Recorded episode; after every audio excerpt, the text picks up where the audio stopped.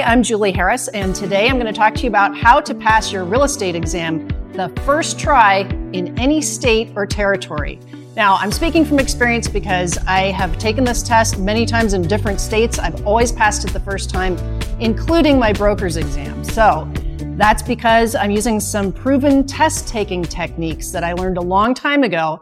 And again, I've tested it myself, so you can count on these specific points. There's only seven easy steps. Now, the first one as always, is a mindset step. You've got to have confidence. You've got to have a strong belief that you're going to actually pass the test. So I'm going to tell you a real quick story. The first time that Tim and I took our real estate exams was in Ohio. It's been uh, quite a few years ago. But this is when you would take the test live. There was a big room and you'd have all these desks and you'd sit next to somebody and you were ready to go. And I'll never forget, I sat next to this gal and she looks at me. She had her big gulp on her desk and she had like a bag of chips, I guess back when you would take a test that way. And I had like my coffee mug and she said, well, how many times have you been here? I said, well, this is my first time. She goes, this is my 13th try.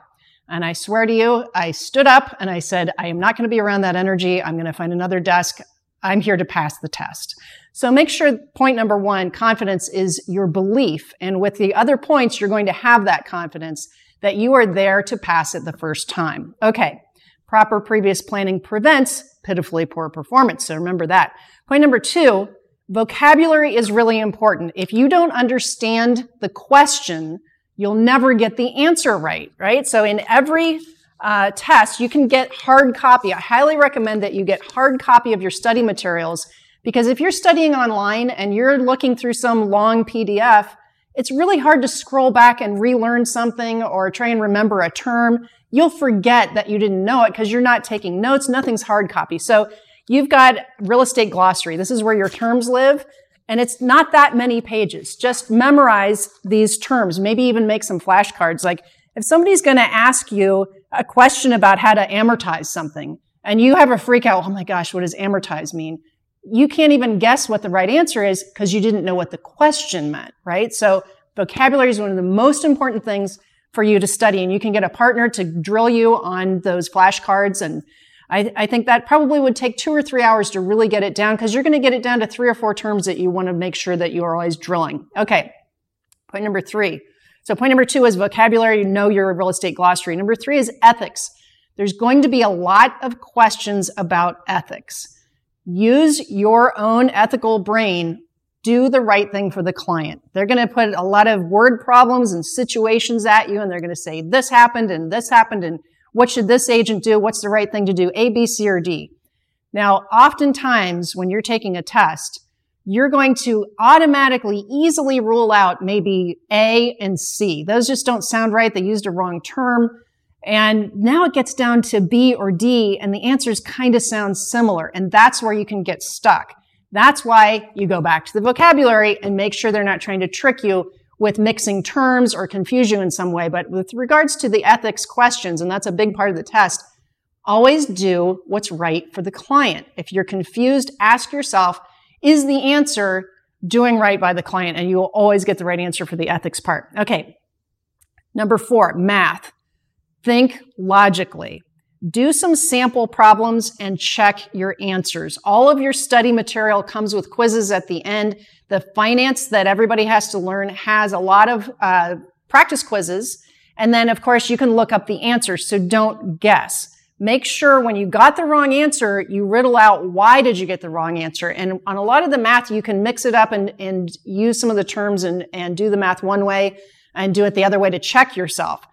So when in doubt, when you get stuck on math, just think, okay, if I was trying to figure this out, what are the elements to the problem? And you just write down the numbers that you know, and then you figure out what you don't know, and you'll be able to figure out thinking logically. Part of the main thing of this test, of any of the real estate tests, really any test that you take, is to not let yourself come unglued when you don't know something. One of the things that I do, if I have any question whatsoever, because there's most of these tests are 100 plus questions.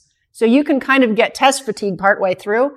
One of the things that I do is if I have any questions at all, I will write down, okay, it's number 45 that I want to go back to. And instead of letting myself freak out, I just skip it and I go to the next question, which I'm probably going to know the answer to like that. Then I'll build my confidence back up. And at the end, I'm going to go back to the ones that I skipped. You're not going to have a ton of that when you've done these points. Okay. Number five. Uh, here is one of the most important and surprising things that will help you so much. When you're studying, and again, it's really important. This is the Puerto Rico test that I'm going to do next. All of your study material that comes in hard copy. Yes, you can do it digitally, but it's not nearly as effective. You're going to have quizzes at the end where it's multiple choice. You're going to highlight the question and you're literally going to look up what the right answer is and highlight the answer. Then you're going to go in each chapter of that section, whether it's law or finance, principles and practices, whatever you're doing, you're going to literally memorize because you highlighted in your book with a real highlighting pen the question and the correct answer. When you do that and you read it repetitively, and I'm not talking about spending months on this, I'm talking about an intense week of study here. You read the question, you read the answer, and literally this is what will happen to you on the test. You're going to be on the test and you're going to read the question. You'll go, okay, that's familiar.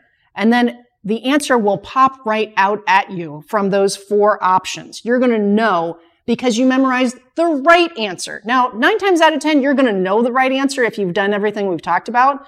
But just to be safe, because you don't want to slide through with only two or three points that you missed, you're going to just memorize the right question with the right answer and don't confuse yourself with all of the gobbledygook that's trying to confuse you, right?